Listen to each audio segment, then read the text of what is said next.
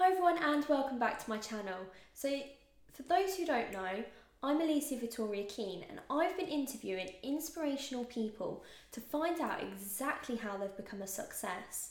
I wanted to know exactly all their challenges that they've faced along the way and how they've overcome them challenges to hopefully help you guys watching this. This week I interviewed Commonwealth Games youth champion and British national champion for swimming, Edward Baxter about his journey on how he's become a successful swimmer and how he's now making that transition into becoming a successful swimming coach. Here's how it went.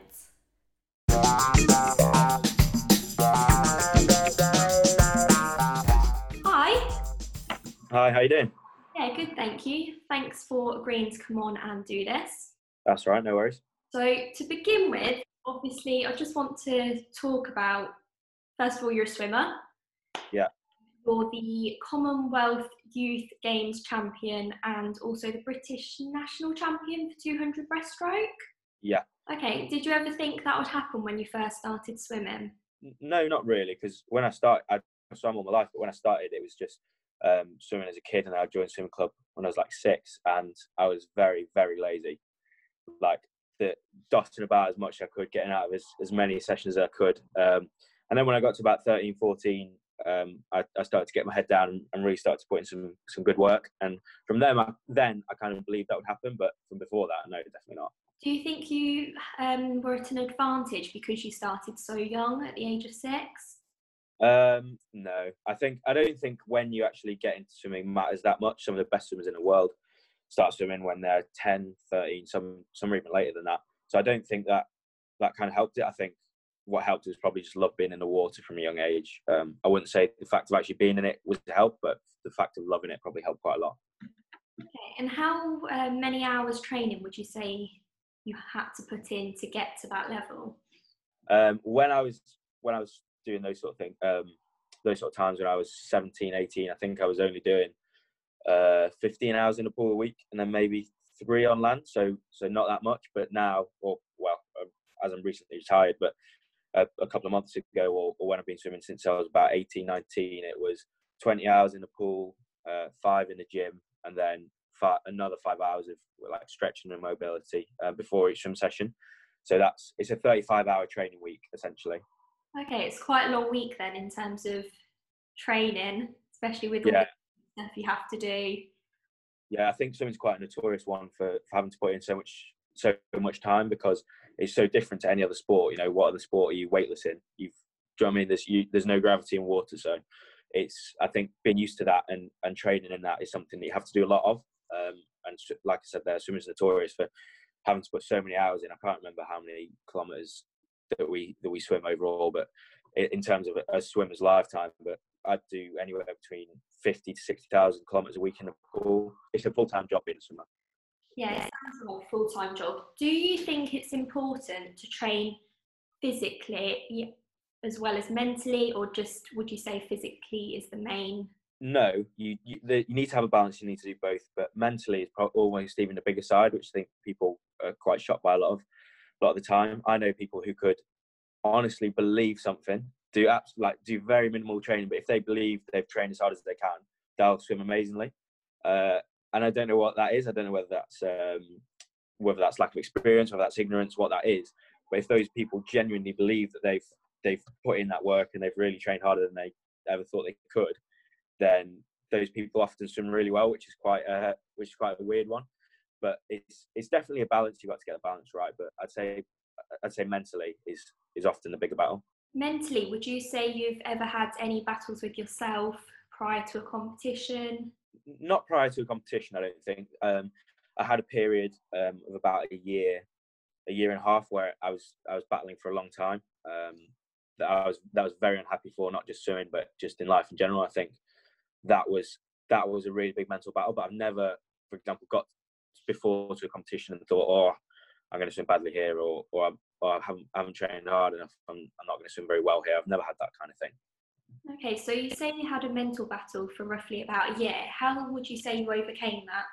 Really good friends, really good people around me, and uh, finding a love of something different. Uh, I think what was hard about it was I, I've like I said, I love swimming more than anything else. It was all I wanted to do, and there was a period where I started to hate it more than anything else. And I think once you hate something, the only kind of constant that's ever been in your life, I think that becomes quite a struggle. It, it can be really hard because, um, like I said, since I was since I was baby, that's that's the one thing that's always always been there for me, and I've always kind of been good at, and I can I can express myself well in it. And when I started to hate that, that was really tough. Um, but then just finding a love, I found a love for it again, and I found a love for, for other things, and I had some really good friends and cool people around me, which helped me a lot. Okay, so you're also the managing director of is it AP Race Clinics? So basically, I um, I started doing some one-to-one sessions for swimmers, so coaching them, and then from that it kind of grew to it was literally one client on a on a Sunday afternoon, and then it grew from me to saying putting on my Instagram saying does anyone want one to run uh, one-to-one lesson? Sorry, um, that was say I got ten more clients, then it, I built a website, and then now we've got over hundred um, regular clients who come every, every weekend pretty much. And then you know, there's four people that coach for me, and I I said to Adam P, who I train with, because as, as, an Olympic champion, he's got a, his, his time constraints uh, are quite tight. He hasn't got a lot of time. I said, look, I've got the um, I've got the knowledge and I've got the kind of facility to run these clinics for you because he's never run clinics before. And I said, look, if I'll, I'll do everything for you, we'll we'll develop our own kind of ethos and our beliefs on how they should be ran. But I'll do the the actual um, management side of it, I guess. And and yeah, so that's that's kind of grown. Last year we had we had 500 swimmers over five days come for clinics, uh, which was cool. We had 100 swimmers a day, uh, and the fastest one sold out in, uh, in, nine minutes, which was which was crazy. 100 spaces to go in nine minutes, which is cool. Uh, and this year we had we had 40 planned all over the world, uh, and obviously uh, thanks to thanks to coronavirus, that's not actually happening anymore. Um, but yeah, it's it's it's really cool. And I, like I said, I love swimming, but being able to kind of change people's lives through swimming is is what I found my love for and what I really really enjoy now. Like I said, I found a love for something different, and that is coaching and that is the business side of swimming, which which I love. So you announced, I think it was at the beginning of May, that you yeah. were retiring from swimming. You're going to go into the coaching. Would you say that being the managing director of AP Race Clinics has helped with that transition into your own business as such? Yeah, so I, I think I said, like I said at the start of May, that I wanted to stop swimming. Um, but like I said earlier, it's, it's a decision that I, I kind of started to think about years ago, maybe two years ago. And when I was thinking about it then, it was a very emotional decision and it was making me upset every time I thought about it. And it was, it was feeling like there was unfinished business. But now, over the last kind of four or five months, and I've talked about it with my coach, um, Mel, it, it's been a very, uh, it's been more of a happy decision. It's something that really excites me rather than feeling like, oh, I've, I've still got something to prove, or I feel like I have, I've, like I said, unfinished business there. I feel now really, really excited and really happy for things that are things that are coming now, which is really cool. Um, but in, it was a weird one because last year, the although that was kind of the main event of, of my of my year in work, I guess, was race clinics. That's not what I spent most of my time doing. I spent most of my time, you know, doing the one to ones and, and having training camps where I was where I was coaching on the training camps and and you know we've got uh, we've got overseas clients that fly in and, and stay for stay for a period of time while we coach them.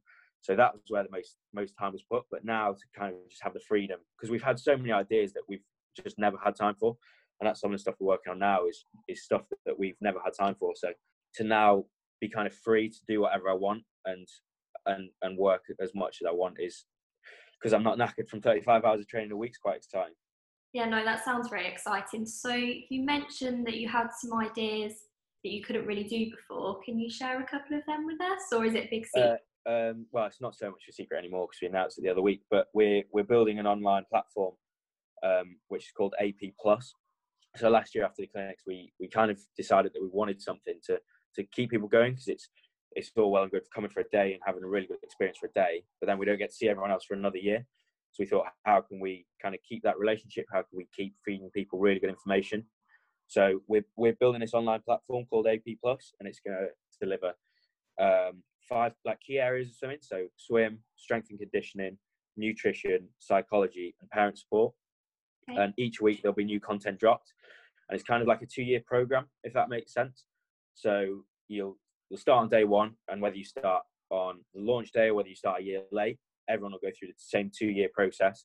By the end of it, we hope to the aim of it really is to kind of change the next generation of swimmers and say, can they build the fundamental skills that, that world class swimmers need and that take four or five years to build up when you're 16, 20, because because you're older and you're already developed.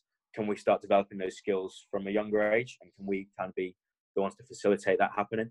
And and what we wanted to do is just have experts in each area, so everyone that's creating content we know is going to create nothing that's out there in the world, and and we know there's nothing that can rival us. So that's really exciting, and, and it's completely customized. Like we've got a guy who's building a website from scratch for us. You know, we've not got a template that we're working on. He's literally coding every single thing for us. So just the flexibility we'll have and the way we can deliver it is, going to be amazing. How much in terms of cost would someone okay. pay in for that? It's a it's so it's nine ninety nine a month, or mm-hmm. you can or you can sign up for ninety nine ninety nine for the year. So okay. it kind of, kind of like a Netflix thing and a, and a Spotify with that. It's just just a nice, you know what I mean? It's not you don't have to worry about that going out, or or hopefully most people shouldn't have to worry about that going out each month. It's something they can kind of sign up and they can just kind of because you can have more profiles than one on it. So like I said, like a Netflix thing, you can have mom dad, and then then the two swimmers on it. So um, yeah, it'll be really cool. And and yeah, like I said, we don't want to kind of we don't want to make it expensive so that people can't do it. We want everyone to be able to do it. If that makes sense. Yeah, no, that does make sense. And in terms of having like mum, dad, trainers on it as well, I suppose that will give the individual someone to kind of guide them outside of just looking at. Exactly, yeah. And like I said, swimming's such a time time devoted sport. You know, most people from age 12 and 13 will be doing, you know, 14 to 16 hours in the pool a week, a lot of them. And mum and dad are the taxi. They've got to make them all their food. They've got to drop them off at school. They've got to do everything. And there's nothing for parents to ever say, this is this is how you can best uh, kind of do do it, deal with it. And and there's nothing out there to support them. So we wanted to be the ones to facilitate that support for parents. Okay, and you mentioned about nutrition. How yeah. would you say that affects a swimmer in its training, competitions?